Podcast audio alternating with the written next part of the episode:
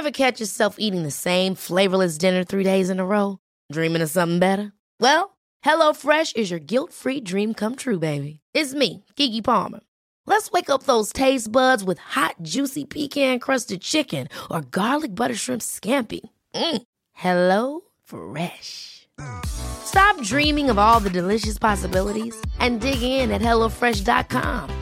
Let's get this dinner party started. Hey, it's Ryan Reynolds, and I'm here with Keith, co star of my upcoming film, If, only in theaters, May 17th. Do you want to tell people the big news? All right, I'll do it. Sign up now and you'll get unlimited for $15 a month and six months of Paramount Plus Essential Plan on us. Mintmobile.com slash switch. Upfront payment of $45 equivalent to $15 per month. Unlimited over 40 gigabytes per month. Face lower speeds. Videos at 480p. Active Mint customers by 531.24 get six months of Paramount Plus Essential Plan. Auto renews after six months. Offer ends May 31st, 2024. Separate Paramount Plus registration required. Terms and conditions apply if rated PG.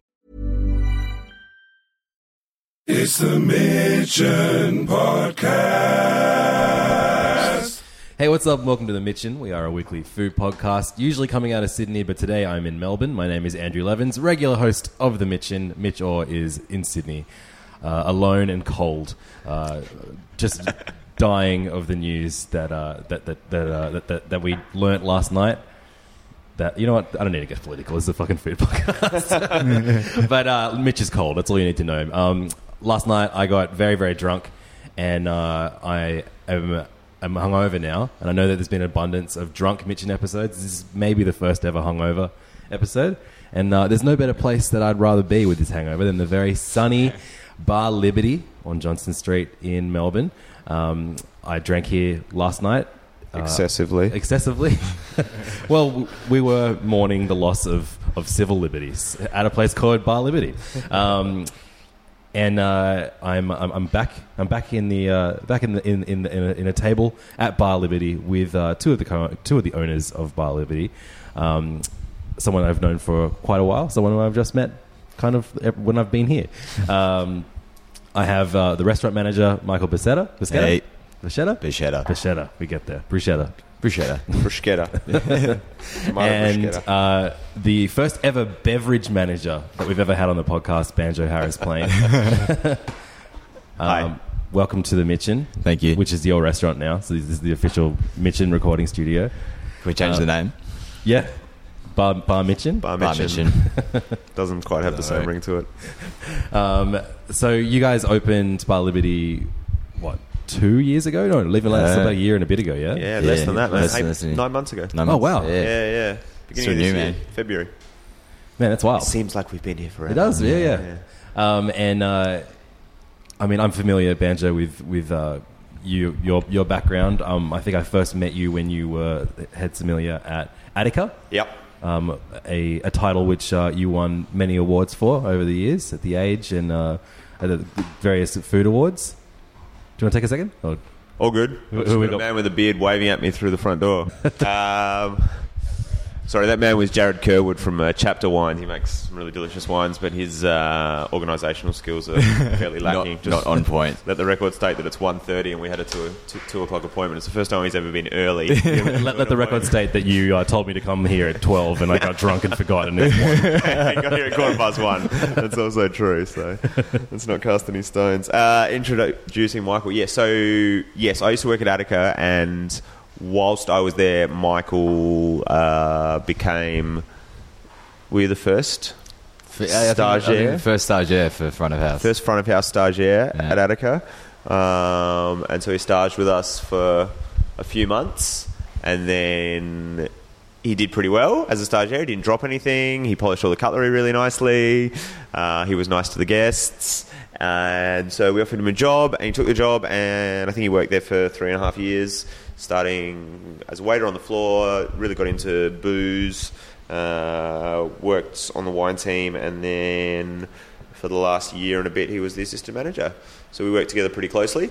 Um, and yeah, just became became friends. And when we both left, we decided that we'd like to do something together again. Yeah, yeah. Uh, so, I mean, was that Michael? That was your, your first ever role in, in the restaurant scene was at Attica. No, so I grew up just outside of the Yarra Valley and worked in wineries and uh, brewery. Uh, then headed over to, to London for a year Uh, worked at, with David Thompson at Nahm Mhm. uh, before he closed that and opened Bangkok. Um, in that process, I came back to Melbourne and I, I learned about Attica whilst I was away. And for me, it was like the place that I had to work if I was coming back home, if it was anywhere. Um, and when I got back, I was working in the Yarra Valley full time and had three days up my sleeve as well. Um, so I went and did two nights a week at Attica, staging, and sort of fell in love with the place and sort of went from there. It was really cool. So Attica will always like pretty much it's a, it's a given that it gets the, the you know the best restaurant in Australia nod whenever one is available. Um, were you guys working there before it had kind of it, like you know it was accepted that that would just be the norm, or, or was it kind of growing when you when you guys started there? Uh, yeah, it was certainly growing. I, I feel like we were there for a really, a really strong part of it. But um, uh, yeah, so when I started in 2011, it had already won best restaurant in Victoria once, and was starting to build a really serious profile overseas. Um, it had already made the top 100 list for the Yeah. world's 50 best uh, once, which was really, really massive. And Ben had been speaking overseas at a couple of food conferences, um, but it was still a really small restaurant. Like it never had a lot of money. Um, it's not. It, it wasn't backed by like a big group. There wasn't like millions of dollars behind it. It was a small restaurant in a suburb called Ripponlea. It's like 15 minutes from the CBD there, everything was humble and hands on and blah blah blah blah. So Is Ripponlea known for anything else besides having Attica in it? Like it's known for having all the Jews in it. It's like it's Jewish, Jewish capital. ground zero. um, it's Hasidic Jew ground zero for Melbourne. You see the insane big black velvet hats and the kiss curls, and uh, you walk down there on a Saturday and it's a ghost incredible. town. Right. Yeah. for for Shabbat, all the all the stores are closed. Um, most of the other eateries along the street that Attica is on are kosher. right. Um, there's a little like food grocery store about three doors down from the restaurant that probably hasn't changed in about 25 years. It's like just a mess. There's a, a family working in there. It's the cheapest shop in the world. It's a it's a really bizarre little kind of square kilometre that that part of It's its own little world in Melbourne. I grew up just outside of Melbourne and had never heard of the suburb. When I went and had the interview with Banjo, Yeah. I literally had to look at it, like where the, where was Sure. Ripponlea. And when I got to the, the street, I walked past. I was on the wrong side of the road, but I walked past the restaurant twice until I realised it was like standing right in front, like it was right in front of me. It's really inconspicuous and just, it's a really strange street. It's really Yeah. weird. There's also another. The only other place you can kind of go and eat and drink on on Glen Eira Road. What's it called? Um, God, I can't remember the There's a bar like diagonally across from the restaurant. I can't remember what it's called, but I distinctly remember the first time I had dinner at Attica before I worked there. And so The Lyrebird. the live The bird, thank Lyrebird, you, yeah. So it's a live music venue. It's amazing. Dive bar kind of thing. and so I was with two mates. I was still living in Sydney, and we'd flown to Melbourne for the weekend to eat at all these shit hot restaurants. Uh, and Attica was on the list, and so we got to the street like about 45 minutes before our booking thinking coming from Sydney that Melbourne's like got lots of cool little bars and there'll surely be somewhere to have a drink at a restaurant. We get to this street and there's like I just described guys in huge hats like rabbis out of out of like Brooklyn basically walking up and down the street and we're like what the fuck's going on? We see this bar, we walk in there. The bar is empty. We're all like wearing suits. The dude behind the bar doesn't have a shirt on. He's drinking bourbon. And he's like, "Yeah, All right, what do you want?" And we just ordered three beers and kind of sat in the corner slightly nervously, wondering where the fuck we were. It's a very, it's a very strange part of town. Does uh, does Attica offer a kosher menu? I. But I, I, I heard that they've recently put on a little something on the menu that's like a chicken soup Yeah. flavored kind of pie or something as a Matzo ball kind of- yeah, as an homage to, to what's going on around them. Yeah, that's classic. Yeah. So- but, y- yeah, sorry. Um, well, I was going to say, like, you know, At- Attica, yeah, you, you guys kind of saw, you, you were there when it, when it kind of peaked as, like, you know, as it, just the guaranteed always was going to be the best restaurant Yeah. voted and, and, and awarded in, in Australia. Um, what was it? What was it like, kind of, in your positions? I mean, especially, you know, the front of house. I mean, people go on and on about the, the dining experience at Attica, and the, the food is, is incredible. It's it's great, and it's you know a testament to to everything that that, that Ben Shewry does. Like you know, but so much of the, the, the dining experience comes from the front of house there. Like Yeah. I think Attica more than any, any other restaurant. Um, was there like you know was it a lot of pressure? Kind of There's a huge amount. It's you having people call up on reservation day when we'd open three months in advance, and the the tables or two would book out in you know four minutes, five minutes, and then it would sort of peter out from there, and we'd be done within a couple of hours.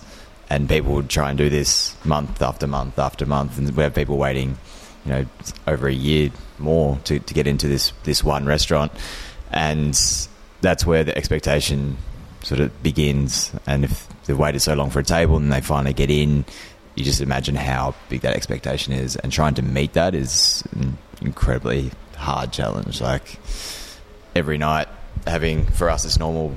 We're there five days a week, but most likely those people have, are coming in for the first time. It'll be the last time. So we've got you know a three and a half, four hour window to. To make it Yeah, the yeah. best dining experience And of their life, and it's not their best experience of their life, Right. then we're failed. And you're the first person. You guys are the first people. Well, would have been the first people to hear about it too. Like if, mm. if mm. anything didn't make their their expectations, they got to complain. Exactly. And so, Yeah. did, did you guys get like a, lot, a couple lot of like flack or any, or is I don't think so. I mean, yeah, there's always there's always issues. Mm. Like a- any restaurant, there's always people who, who say something. But I think one of the benefits for any front of house team working in a high level restaurant like that is that it's so easy. To, not not so easy, but it's easier to do your job well when the food coming out of the kitchen is at, at such a high level. People have got less to complain about when it's a really strong overall package. yeah? So Bar Liberty is uh, uh, like decidedly a, a lot more casual. Uh, Yeah, than- than definitely. Uh, you know, you, you have uh, an unbelievable um, list of drinks on offer and some and some great food too. What was the kind of uh, you know? When did you guys start discussing as people were both working at the same restaurant that maybe it was time to like, you know, do something of your own?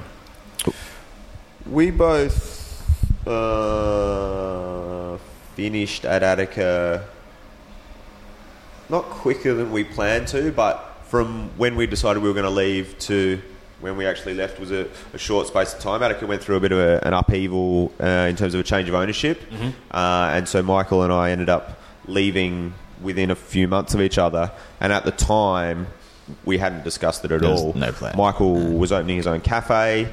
I've got uh, a wine distribution business, and we were kind of both focusing on our, our own things. But obviously, we were keeping in touch, and it was after we left that we started bouncing ideas around. Yeah. Uh, and we knew Manu from Rockwell and Sons anyway because he actually worked at Attica when I first started there. So he was doing a couple of nights on the floor.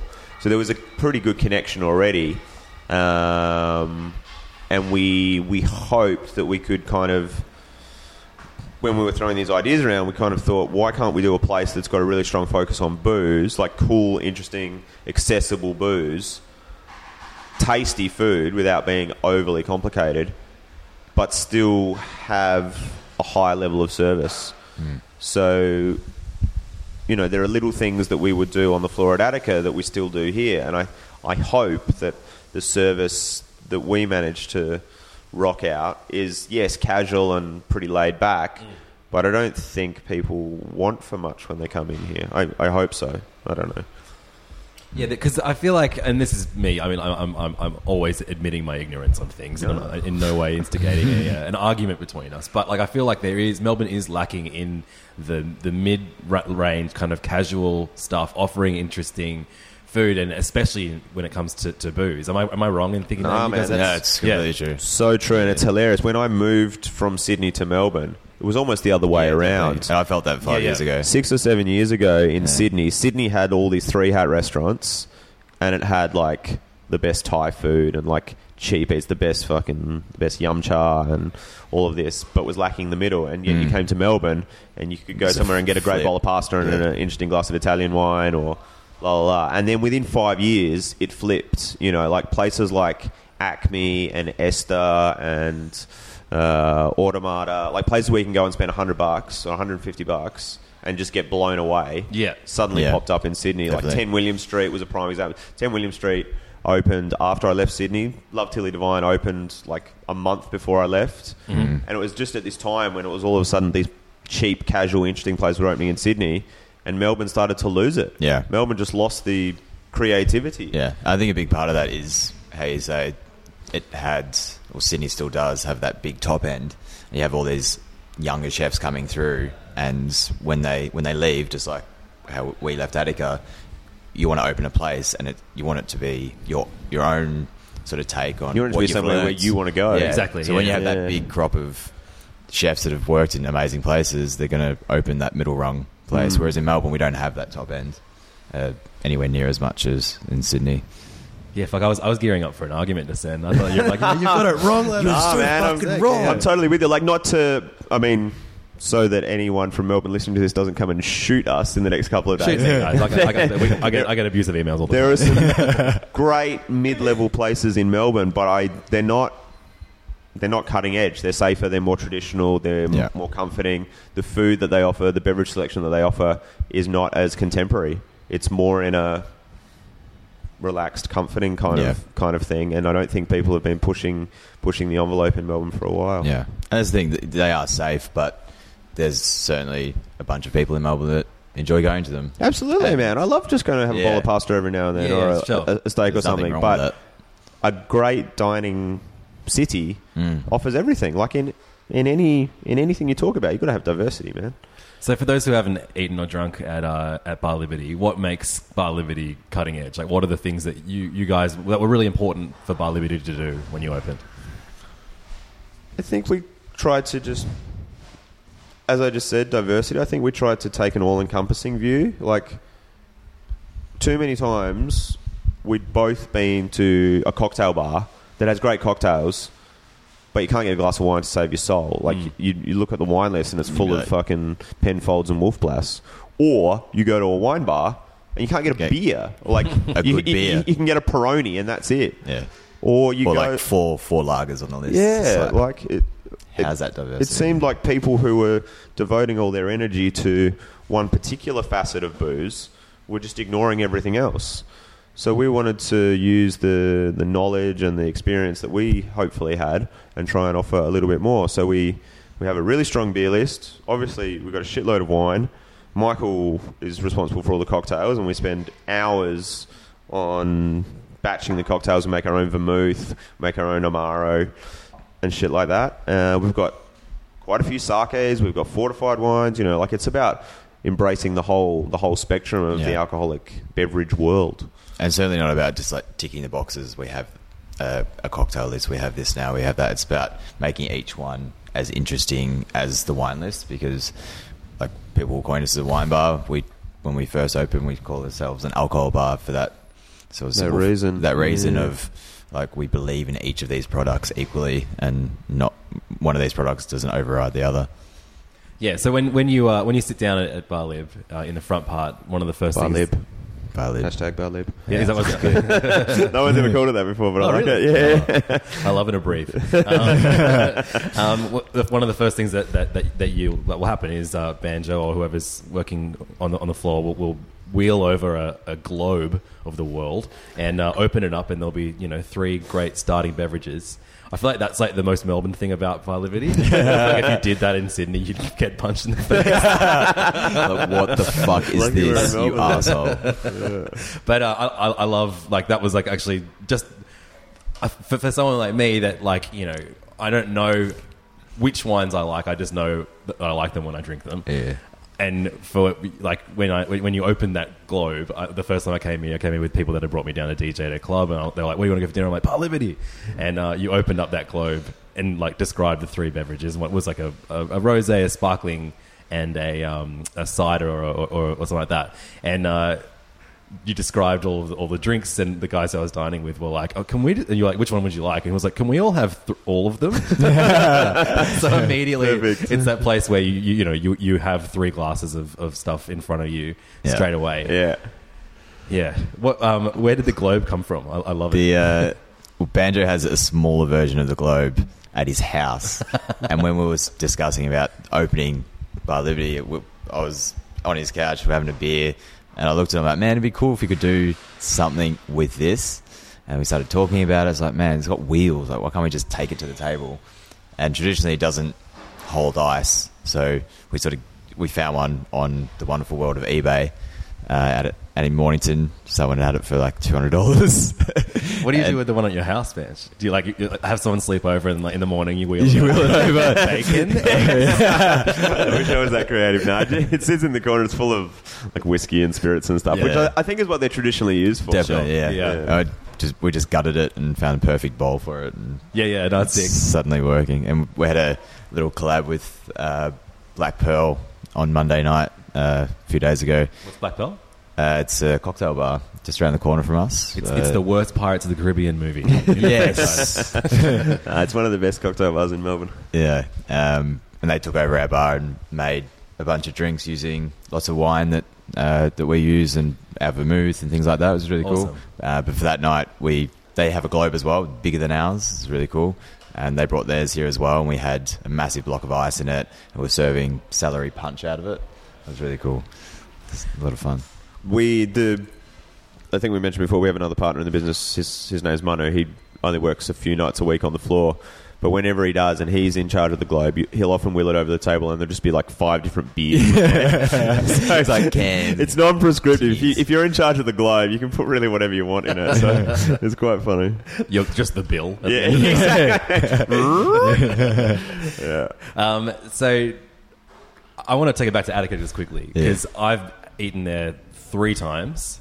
Once when I'm pretty sure both of you were, were there, um, maybe twice even, but more recently I, I, ate there, I ate there this year, and uh, I think that was when when you guys were working there. That was probably my first introduction to the idea of natural wines, and and I think. Banjo, you were probably the first person to ever describe what one was to me, uh, wh- okay. however long ago it was, Yeah, five years ago or something like that. And uh, I, I, it was like one of the first pairings I ever did, and you know all that kind of thing. It was like a big impact on me. Yeah, cool. In fact, Mitch, Mitch, Mitch, and I came down to Melbourne five or six years ago to see Lil Wayne. because he wasn't doing a Sydney show, but then he cancelled his shows. So we got the, we got the refund of tickets, and we were like, "Well, what the fuck are we going to do You now?" spent it on dinner. And, he- and, and so yeah, he, he texted you. You managed to get us a spot, Yeah, cool. and we came to, to Attica. Nice. Um, and it was a I'd never had a dining experience like like that before, so Yeah, I was cool. like, you know, and, and my wife was immediately jealous, and I had to come back, you know, you know, a couple her. months later, and we, and we went again. Um, but more recently, when I was there, and this is no slight on what Attica do, it's you know, it's still an incredible place to eat. Obviously, it deserves Mm. the Attic- accolades it, it does. But the one moment of the night that I was like, oh, was that they now offer a. Um, so it used to just be like a set menu with set wines. They Yeah. now offer you can have a local pairing, an international pairing, or like a deluxe pairing. And like, Yeah. which is you know, in theory, it's awesome because you know, Yeah. there's all these. There's if, if you were someone that you know goes there often, you can you can few. you, you can you can mix it up. But for me, I, you know, as someone that like you know, we went just before we had our second child. It's probably not going to be able to go back for a long while. Yeah. I was like, oh no, I just want the best thing. Which is the best one? what I mean, with, uh, and this is not an opportunity to like to just No, like of course not. but, no, yeah, it's just- I guess it's just a difference of approach, you know. Like when when I was there, and I still think if I was cast back into a fine dining setting, that's the way I'd still approach it. I think um, the Attica is a chef-driven restaurant, so the Yep. the dishes come first. Uh, once those dishes are created, I I believe that it's the sommelier's job to try and find hopefully one beverage that matches really beautifully as as perfectly as possible. In aroma texture flavor temperature you know acidity everything. If you can find something that really harmonizes with the dish and hopefully makes uh, something greater than the, two separately then that should be what you serve with it. Uh, but there's there's plenty of, of restaurants, and it, it sounds like that's what they're doing at Attica now, where they offer different uh, different levels of pairing, and that's a just a different approach, I guess. You know, it's a, a fin- there's financial reasons to do that. There's um, you know when when Michael and I were there, people would complain about the pairing sometimes. Yeah. They're like, "Oh, we don't want to drink international wines Right. because we're we're from overseas, so we only Yeah. want to drink Australian stuff." But you've got a couple of French wines on there. Like, I, I am French. I don't want to drink those French wines. Or, Sure. the, or the inverse. Yeah, Like Australians come in and saying, I don't want want to drink. Australian wine. What are you doing? I just want to drink French wines. Yeah. And then like we'd have beer and we'd have sake and we'd have vermouth. And people were like, no, I just want to drink wine. Like it's a wine pairing. Yeah. So whatever we did, Like it was never perfect. There was some people that came in and said that was fucking innovative and that was really tasty and I really, I really love what you're doing. And people would be saying, "Man, that last thing you gave me was undrinkable." Yeah. It's uh, a Yeah, difference actually, of I, I, opinion. I didn't realize. I didn't think of it from that angle. For me, it was just Yeah. like I was like, no, I don't want choice. totally. And, and a lot of people like that. They're like, "Man, your wine list has got 500 wines on it. Just pick for me." Yeah. And that's part of what the wine pairing is. So, you know, that's where part of the joy of the wine pairing comes in, I guess, because you it takes the choice out of your hands and hopefully into the hands of someone who knows the food and the wine a little bit better. I, I ended up going with the international pairing because I, I thought that you know I, I would be able to drink things that I would never be able to drink. Again. Yeah. And how Yeah. was it? Um, yeah, it was, um, they, they kicked off with an incredible South African wine. Cool. Uh, I wish I remember the name of. but Yeah, it was yeah. a, yeah, it was like okay, cool. I made the right decision. Thank you. the rest will be fine. Yeah. Uh, are- are there, you know, were there things that you were able to access at Attica that you have trouble accessing now at Bar Liberty? Like, you know, from a Beverage-wise? uh, be- yeah, beverage wise. I think just price point wise, Yeah. I mean, we can still access them. I think the there's some things that wine distributors don't want to offer to us anymore because we're you know we're a smaller fish now. Yep. But I think a lot of it's down to the skill and the passion of the sommelier. Like we we invest a lot of time uh, trying to find older older wines now. So we've got a, a couple of pages that only have things that are like twenty or or more years old. So we buy from auction houses, we buy from private sellers and stuff like that, and hopefully can offer sort of old wines at relatively modest prices. Um, yeah, I, I think the access is pretty similar. It's just we can't necessarily put bottles of wine on the list for six hundred bucks because Yeah. Yeah. whereas people might have gone to Attica and spent that money, they're not going to Yeah. come to a wine bar in Fitzroy and spend that money. Yeah. But then we're saying that we've found since we've opened, we've sold a lot of really, really interesting stuff that we wouldn't move at Attica at all because ha- half the restaurant at Attica would do the wine pairing. So suddenly you've only got 50% of people that will actually buy a bottle.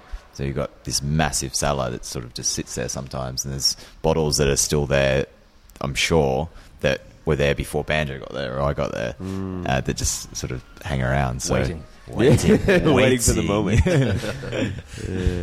Well, so f- on the food point of view at Bar Liberty, you guys have uh, your version of, I think, one of Sydney's most fantastic dishes, which is, I mean, it's not really, you you know, a Sydney dish particularly, Yeah. but, I'm talking about the Pipis, uh. XO Pipis. Ah, yeah, cool. uh, you know, Golden Century. Golden Century di- go-to dish. Yeah, yeah. Um, except you guys... Uh, um, you, you, it's like a very gingery XO sauce that you do it with here, and a quite a thinner, thinner sauce as well. Yeah. And then you have uh, like fried Chinese donuts to dunk it in.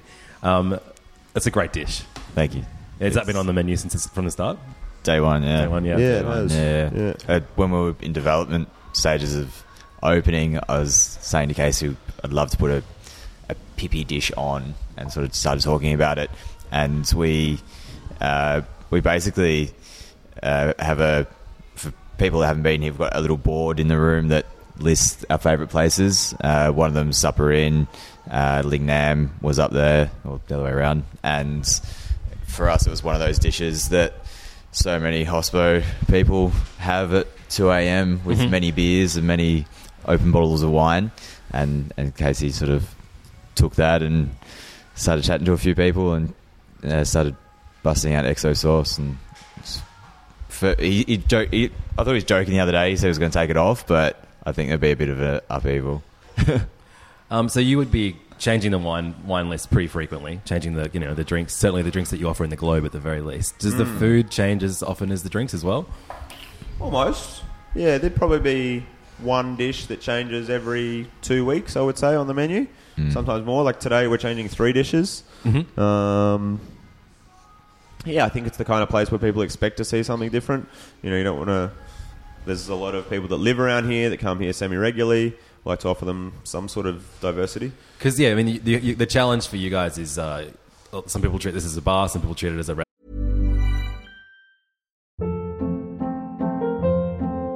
Hold up. What was that? Boring. No flavor. That was as bad as those leftovers you ate all week. Keke Palmer here, and it's time to say hello to something fresh and guilt-free. Hello Fresh. Jazz up dinner with pecan-crusted chicken or garlic butter shrimp scampi. Now that's music to my mouth. Hello Fresh. Let's get this dinner party started. Discover all the delicious possibilities at hellofresh.com.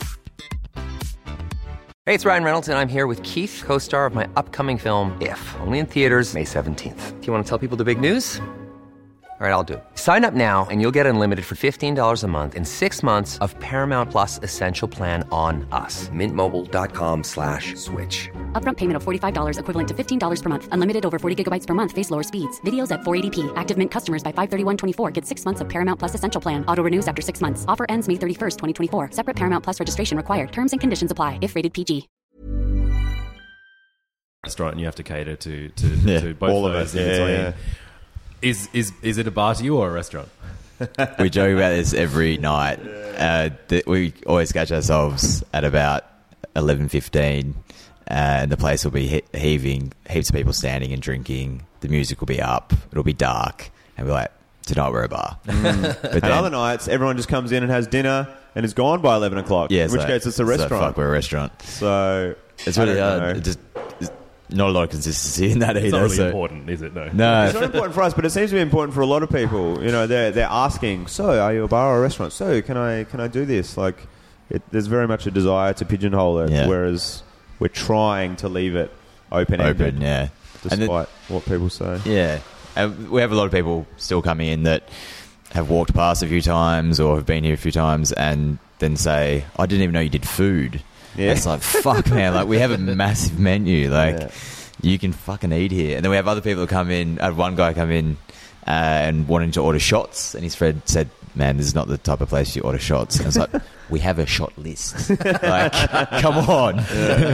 What's on your shot list? Phew, there's a uh, there's bourbon out of a car, so these uh, That's right. got these pretty cool. Oh, I forgot gin- about that. gin- I've always been so pissed when I come here. so- I think I spoke about this in the podcast a while ago. Yeah. Yeah, we, we got two cars. There's a Corvette 1984 red Corvette, and there's a Thunderbird from I don't know sometime in the 50s, and they were they're hollow ceramic decanters that were made by Jim Beam in the late 70s and early 80s, and they sold them mm. full of bourbon, and we managed to pick a couple up on on eBay again. Um, so the bourbon had been in those cars for 30 years, and so it was like super sweet, slightly oxidized. so we pour it out of there into shot glasses. So that's uh, That's pretty that's cool. a highlight. That, that's one of the shots. Another shot is uh, uh, house spice rum, really simple. Uh, then the last one is uh, banjo creation. So I'll let him talk about it. I have no, I had no part in this. It's As well, so a, a shot. It's a wet pussy. Yeah, it's just a mixture of all the grossest things we could find. Basically, it's Oh, really? It's got absinthe in it. It's got the most bitter Italian amaro we could get our hands on, uh, and it's got this cheap ass, gross German gin in it. All mixed together, it's pretty horrible. Right. I think. yeah. I think you're about to get one. Oh, fantastic! Yeah. I um, I was once uh, DJing at a bar in Canberra, and the guy I was with was like, "Hey, I'll, I'll go get you a shot," and they do a shot at the bar called an ass liquor, and it was just an unholy concoction of disgusting, but probably more in like the uh, the Jaeger sphere, then topped with like like uh like uh cayenne pepper. It was so fucking disgusting. This is pretty bad, I reckon. Yeah, All right, I'm gonna, I'm gonna drink it live. Do it. Oh, oh yeah, that sucks. oh, the finish is okay. Yeah, yeah. The finish is the best you bit. can taste all three distinct components. Um, yeah, wow, that's uh, that's something. You've actually quite quite well uh, well well read and well drunk as when it comes to shit booze lately, Banjo. Because I, I've been sharing such great articles and, uh, and and videos. Vice have been doing. Uh, was it two articles now that they've done? Yeah. where they make you drink Goon. really cheap goon, and then people apparently. I'm, I'm a writer for, for the Herald, which is the, the Sydney's version of the Age, um, the Fairfax paper, and well, no matter what I write about, there's always a fucking comment from someone that says like, "Oh, how can you do a ten best pizzas or ten best burgers or Not ten ice creams yeah. and not include Aldi?" Because Aldi do great pizza, Aldi do great, you know, like ice cream. Aldi do great booze, and so you actually got to you, you were asked to review We Aldi's wine. Aldi right? Aldi wine selection. There was a there was a wine show in Sydney a few months ago, and a couple of the wines from Aldi did incredibly well. So these bottles that you can pick up for four or five dollars at Aldi managed to win gold medals in this wine show. So we tasted a couple of them. Uh, and basically, the whole aim of the game was to taste them and then work out how much they cost. And I got most of them wrong. How like are you, are you gonna do any more of those? They're fucking great. They're good, aren't they? I think uh, the next one that we hope to do is going to be. Sort of point out that you were just talking while holding the microphone to your eye. Sorry, not really good this microphone thing. Um, we suggested either doing a shit beer one, which I think is pretty obvious, Yeah. uh, or another goon esque kind of thing, like using goon in cocktails or something like that. But stay tuned. There are, there are two BBC. very regular um, controversial topics that uh, get brought up on the Mitchen. We have uh, two people that write in, two kinds of people that write in very angry emails um, and, and messages on, on, on our pages. You can do the same, the Mitchen podcast at gmail.com or facebook.com slash the Mitchen if you're angry or if you're happy to. um, but uh, the first of which is uh, we give too much shit to cra- the craft beer scene. You give too much shit to the craft beer scene. Yeah. it's okay. an, really easy. Both of these are, are our, our easy targets. Yeah. So first easy target is craft beer. What are your thoughts on craft beer? It's uh, it's a funny one because I, I know a lot of people have really opposing views about it. Um, a lot of people that sort of profess uh, a love or or definitely a love for what people call natural wine, Mhm. uh, but then push uh, very commercial, crappy beers on people. That's me. and That's me. That's that's uh, that's everyone in Sydney. yeah, and for me, they've they don't. It doesn't make sense to have one without the other. Sure. If you profess a love for uh, natural wine, as a lot of people call it, uh, why don't you like craft beer? Uh, generally, a lot a lot of people have similar thoughts across uh, across both beverages. Uh, and full disclosure, we do have one crappy beer on because people want to drink it. Uh, but then we've got you know twenty other beers as well. Uh, but it's, it's an interesting uh, thing to, to look at where uh, all these bars are opening, and as Banjo said before, uh, with these amazing wine lists, and then have you know two lagers on. That doesn't make sense. Yeah, it's it's so shit. It's so I'm I'm not as diplomatic as Michael. I love craft beer.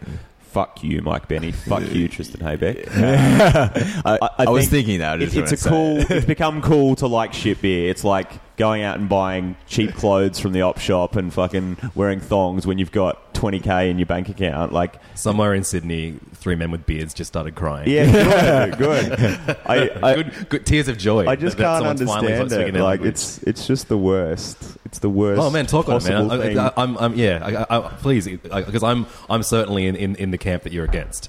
okay, So, so enlighten me. What, what, what's, what's, why am, why, why should I not be? I don't know. What, like, what, what, what am I not? What am I doing wrong that has me, like, com- not, not against, but like, I just, it doesn't appeal to me at all. So, first of all, there's a misconception that all craft beer is insanely hoppy and just smells like hmm. marijuana or baby vomit or something something gross. This is completely not true.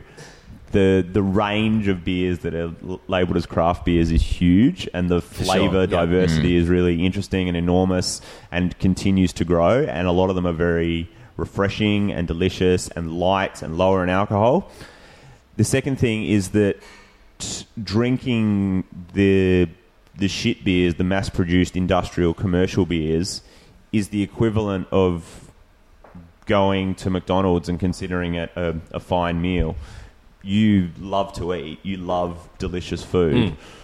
There are some uh, things that you wouldn't eat. I, suspect, I, don't, I don't know. Do you go to Macca's much? Uh, I've got a kid, so no. But before I had a kid, fuck yeah. Yeah. All right. Well, I, I think I think you're doing the right thing for your kid, and I think it's time that you did the right thing for yourself. Went to the bottle shop and tried to order some interesting beers. Speak to someone Oh, who no, no. sounds like they know what they're doing. I, I do no. I, I, I have an interest. I think it's just like the, it's the the that hoppy beer that, that, mm. that you that you said that you know all craft beers are not. That is at least in Sydney in the kind of you know the, the, the big wave of popular craft beer movement. Mm. Like they all seem to be extremely hoppy, Yeah. especially the, like the beers that champion like craft beer, craft beer. I, I just if there's if there's a better term that we should use to describe what we don't like, I'm all I'm open for it because I, Yeah. I, I I actually have had stacks of what you would call craft beers that I Yeah. fucking loved. Mm. You know, and we, and we rave about sour beer all the time. Yeah, yeah, absolutely. And uh, for me, I, I, I think it's just that that disgusting bananery Hoppy. hoppy, Yeah. beer. That's the thing, man, That, like- that, and then, and then you know, I think a lot of us had like the you know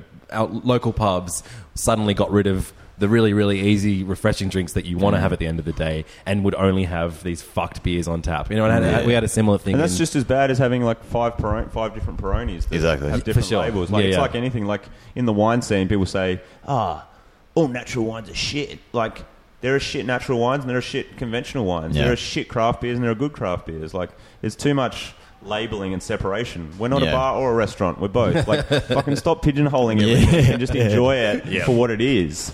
I just got to take two minutes and do a wine appointment because you were running late. yeah, it's I'm- my fault. I'm going to come straight back. Totally fine. Yeah. I think, yeah, man, I fucking hate hoppy beers. Hate them. And for a while, I was a little bit unsure about craft beer as well.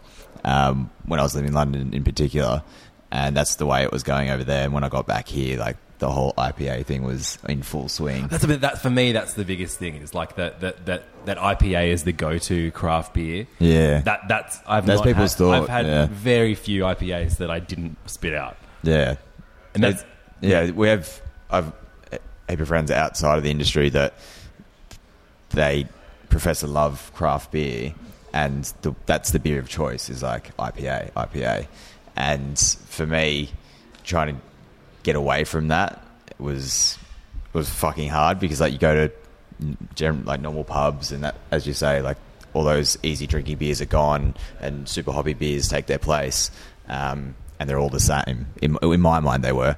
Um, and it wasn't until I started learning about things like sour beer, and suddenly you've got a beer with balance. it's like it's got acidity, it's got flavour, and it's still got uh, a richness to it as well. And it's just a, a beer that's refreshing and, and really tasty. Yeah. What What are your thoughts on IPAs now? Now that you're uh, Uh, it's more. There's still so many out there that I would never touch if I went to a bottle shop, just because I don't like the taste of just hops. Um, whereas now the hops of people using hops in different ways and more restrained, and you're getting like a hopped pilsner, like something with plenty of freshness and also flavour. Sure. So just getting that balance right. And It's that, but that fruity taste. That's what I, I never want fruit near my beer. But that's it. I love sour beer, so I, Yeah. like, I, I, I, I contradict myself constantly on this podcast. but like as soon as you put fruit, when you talk about fruit and sour beers, you you're still getting acidity and the fruit flavor, but without the sweetness. Sure. So you you can get like IPAs that are super hoppy and do have that fruit driven character, but without that- that- without yeah. the pleasure. That's yeah. I guess yeah. So for clarification, when people when we complain about craft beer on the, on the podcast, it's not a blanket. You know, we should use a. we hate term. everything. It's not blanket. I mean, like, yeah, man, wait to hear the next controversial topic. It's a doozy. Can't wait. But, um, uh, but the, uh, I mean, I, we we don't. Of course, we are interested in in people pushing forward and and and unique characteristics in, in Yeah. in drinks. But I still also I love I love shit lagers. Yeah, I like. I'm not opposed to like if I'm at a barbecue with a bunch of people and someone offers me a, a lager that is a mass-produced lager and it's a sunny day, I'm going to slam that back, no yeah. problem. But would I go and buy it from a shop? Probably not. Um, but yeah, it's definitely as you say, it's like not a blanket. I hate. I hate it all because who doesn't like a refreshing beer on a hot day? So we've done um, guides to where to drink and where to buy drinks, interesting drinks in Sydney. Mm. yeah, yeah. I mean, I'm, I'm, to put you on the spot, but uh, besides Bar Liberty, where where would you be drinking, and also where do you, where would you buy some booze for yourself while you're in Melbourne? Where should we hit Um, up?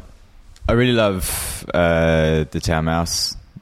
Eat there quite a lot, uh, and then they've opened Embla in the city now, Mm-hmm. um, as kind of in the same camp as us. When they opened, called themselves a you know a wine bar, but then basically a restaurant. So Sure. uh, the food's awesome and uh, booze is great, and they're starting to bring in some some really interesting booze.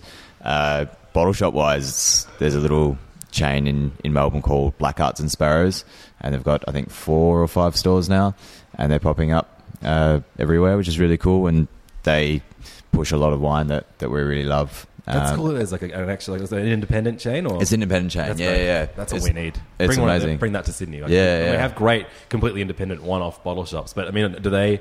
Is it black? Sorry, Black Hearts and Sparrows. Do they? Do they get further out towards the suburbs, or it, Uh, it's mainly uh, what would be the furthest? Probably Brunswick. Mm-hmm. We've got one in Brunswick, one in Collingwood, sort of the main sort of hotspots. But they've got a couple south as well, which is not an like an area that would traditionally enjoy that style of wine. Right, yeah, so- Like, put it this way, we would never open a Bar Liberty south of the river, Right. Because everyone would fucking hate us. it's like we.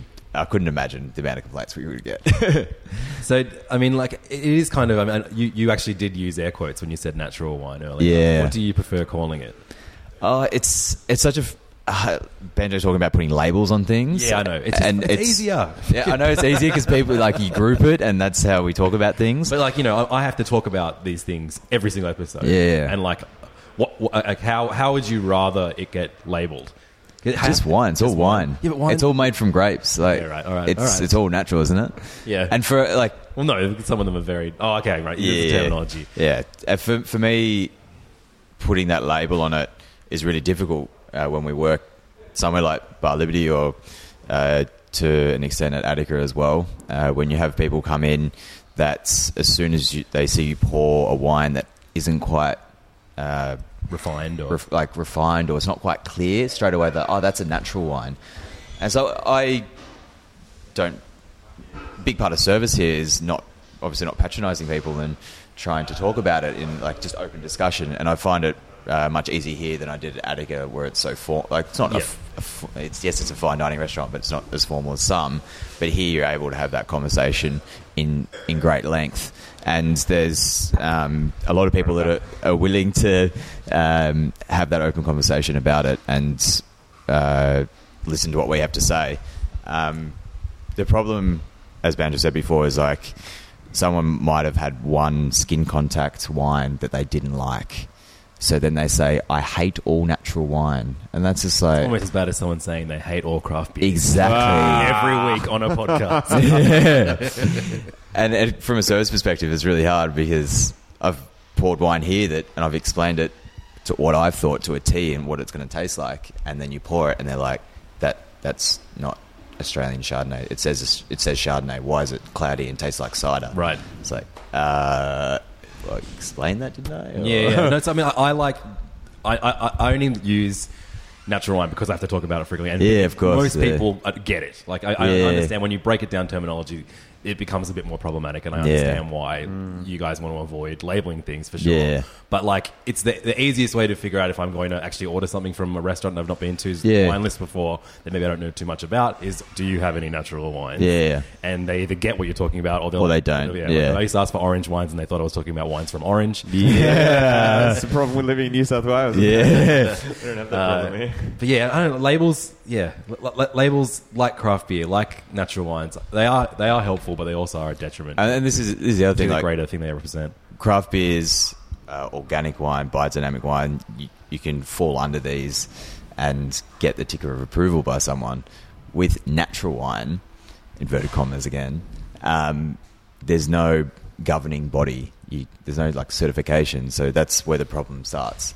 And when someone, as I said before, someone sees a wine that's uh, not Different quite, people have quite different, clear. different Yeah. descriptions of it. Yeah, Like I have winemakers come in here, and like you just said, pour Yeah. a skin contact wine. Oh, I don't, I don't drink natural wine. Like it's, this wine could have been made with sulfur and from fucking a conventional vineyard. They've just employed one winemaking technique, skin contact. And they're like, oh no, this is a natural wine. Like, Right. there's so much argument between even people in the wine community about what entails What it is. a natural Yeah. wine that it's makes it confusing to discuss it with the with people. Mm. Yeah, Sue and Roger are like one of the few people that really are fine with the, the terminology. Sue and Roger Yeah. from uh, Living Yeah, Wines in yeah. Yeah. Who we had on week before last. Um, but no, yeah, it is one of those. Yeah, trying to avoid labels, but also trying to make it as easy as possible. Yeah, talk to explain. something. Yeah, yeah. it's hard. All right, next controversial topic. Oh fuck. Can you tell me somewhere good to eat in Perth? How is that controversial? no one has an answer to that. well, because we keep saying that, uh, we're getting uh, angry complaints Ah. from people who actually live in Perth and do good food. Who are these people? Who are these people? Well, Oh. they're going to be on a future Where are they? episode of. Fuck uh, yeah. of, Are you going to Perth? Of, uh, of Perth, yeah, we're going to be on Perth on Saturday. Amazing. What, uh, what uh, nice joints have I heard of? the- Lalla Rookh Wine Store. Do they do food? I- no Mafia. I think they do food. You know that joint? No Mafia. yeah, I'll, I'll try and get that there. out. I've got, I've got, I've got, I'm, Restaurant Amuse. Okay. Shout out to Restaurant Amuse. Yes, what's his name? Uh, Hay- uh, Hayden. Uh, yeah, I know that guy. He, he used to come into Attica quite a lot. He's a nice guy. the Amuse, chef. yeah, yeah. Restaurant Amuse. I think you say amu- a bit a, a bit like Barbrose. I think it's Restaurant Amuse. Right. it's pronounced Barbrosi, by the way. Barbrose. Rosie. How's Barbrose coping with the release of the Jacobs Creek Barossa Rose, which is labelled as Brose. Barose? Oh, really? Yeah. Yeah. Is it on the list? I'll have list? to ask Has Ed that if hit he Sydney? stops yet? it. Yeah, yeah, Yeah. He, he needs to list it. You- It's a you really need to good take- natural take- wine. take a Tell him bottle it's in for them. natural rosé from Jacobs Creek. Barose. Uh, I'm going to put all the uh, these like terrible attempts at uh, recommending things in Perth. Again, it's like it's you know we, we are ignorant, but and unfortunately Perth is a, a very easy target to. Uh, Yeah. I think there's a place called Bluebird or Blackbird that's meant to be quite nice. That's where Jess Black- used to work. Blackbird, yeah, Blackbird, yeah. that's meant to be Yeah, quite that- nice. Mhm. Um, whatever happened to Print Hall? Did that close? Did Print Hall close down? We'll find Still out. going. Perth episode. We'll ask all these Outsized, questions. yeah. You got any, you got any questions for Perth while, while, while we're here? No. so far away, man. Oh, Ah, yeah, Long Chim. Yeah, yeah, Long Chim. Longchim's there. That'd be the best place to eat. Definitely. Absolutely. Okay, cool. Definitely. Great. There you go. Good help. um, while we're talking about states, you know, you left Sydney six years ago. Yeah. What do you miss? Uh, I miss the weather. Like today's really beautiful in Melbourne. We're looking out the window here at the bar. We can see a few clouds, but it's mostly blue sky and sunshine. That happens about four hours out of 50 days in Melbourne. um, the weather is much more convivial in Sydney. Uh, the fact that it has beaches that you can actually go to and swim at and sit on. Um, From a food point of view, though, ah, sorry. Uh, it's not the beach in. should be. should be the summer edition. um, I think th- one thing we already touched upon, and that's the, the lack of innovative mid level kind of restaurants. I think still the wine bar scene in Melbourne's got a bit of a way to go. Like, there's a, cou- a couple of great places to go and drink in Melbourne, but in terms of Mi- offering. yeah, Michael listed a few of them for us. Yeah. Ah, cool. yeah, Yeah, yeah. sorry, I was out of the loop. Um, what do I miss about Sydney, food wise? GCs is the easy answer. GCs. Yeah. Yeah, GC's is good. GC's is exp- I went there It's like last year after expensive. Rootstock and it was expensive, man. I had pipis and they charged me like forty nine dollars or Yeah, something. yeah. No, it's, it's an I- easy I, way was to drunk run. though. Yeah, yeah. um, yeah, I mean, whenever I go back to Sydney, I feel like I'm going to the same places. Mm. It's partially the people and it's partially the offering. You know, like a nice, relaxed, booze-focused vibe with tasty food. Mm. I think Melbourne's still got a bit of a way to go to make that uh, casual bistro with an interesting, accessible wine list. Mm. There's a lot of there's a lot more traditionalism in Victoria, and, and that's not a bad thing. It's just a different thing. Cool. So I like the avant-garde approach that people at Bar Rose take to to rose. Um, and uh, as far as Bar Liberty, have you guys got anything uh, cool coming up that we we should talk about?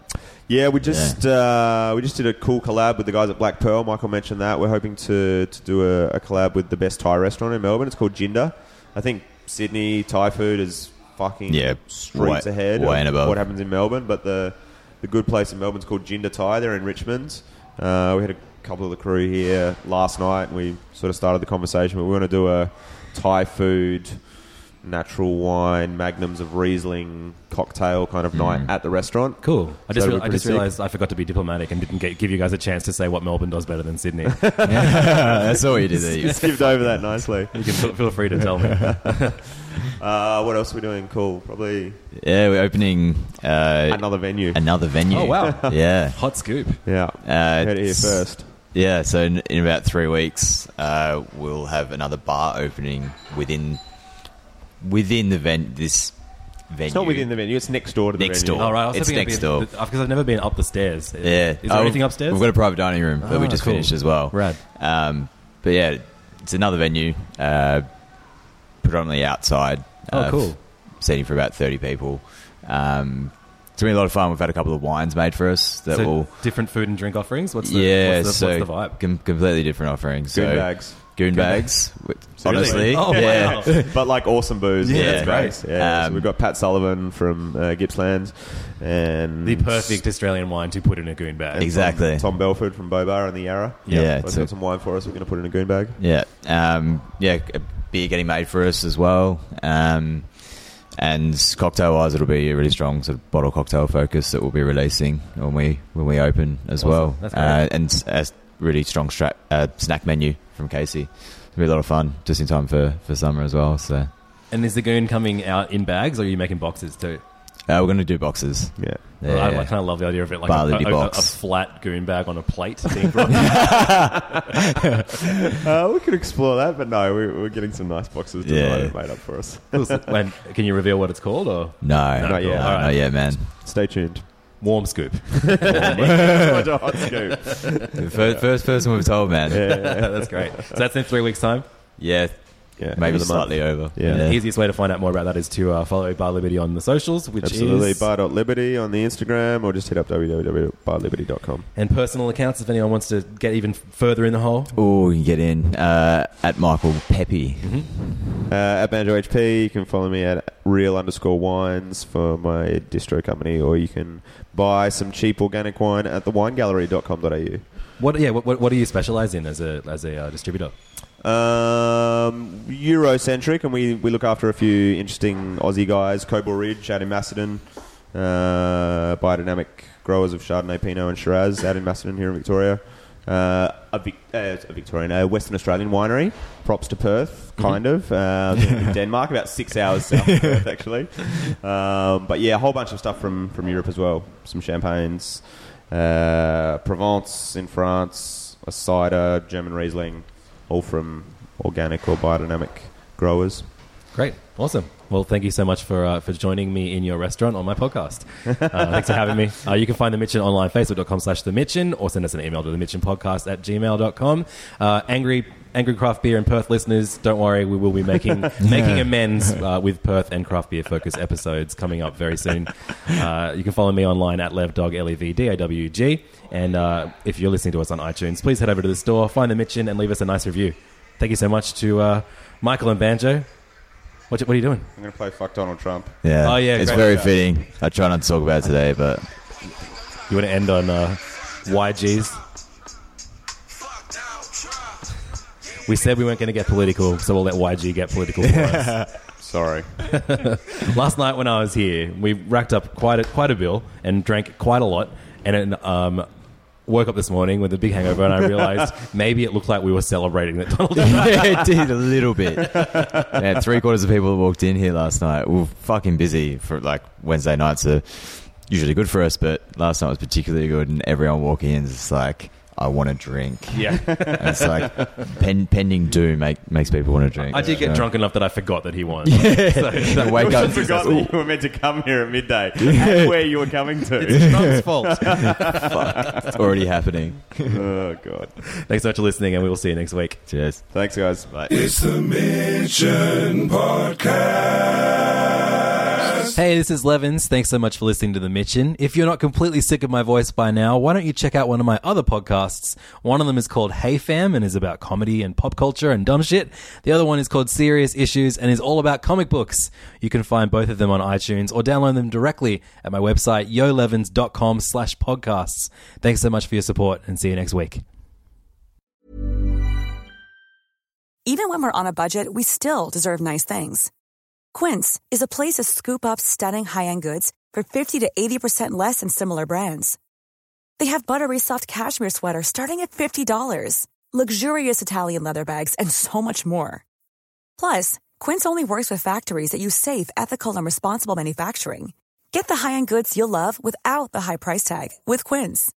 Go to quince.com slash style for free shipping and 365-day returns. Hold up. What was that? Boring. No flavor. That was as bad as those leftovers you ate all week. Keke Palmer here, and it's time to say hello to something fresh and guilt-free. Hello Fresh. Jazz up dinner with pecan-crusted chicken or garlic butter shrimp scampi. Now that's music to my mouth. Hello Fresh. Let's get this dinner party started. Discover all the delicious possibilities at hellofresh.com. When you make decisions for your company, you look for the no brainers. If you have a lot of mailing to do, stamps.com is the ultimate no brainer. Use the stamps.com mobile app to mail everything you need to keep your business running with up to 89% off USPS and UPS. Make the same no brainer decision as over 1 million other businesses with stamps.com. Use code PROGRAM for a special offer. That's stamps.com code PROGRAM.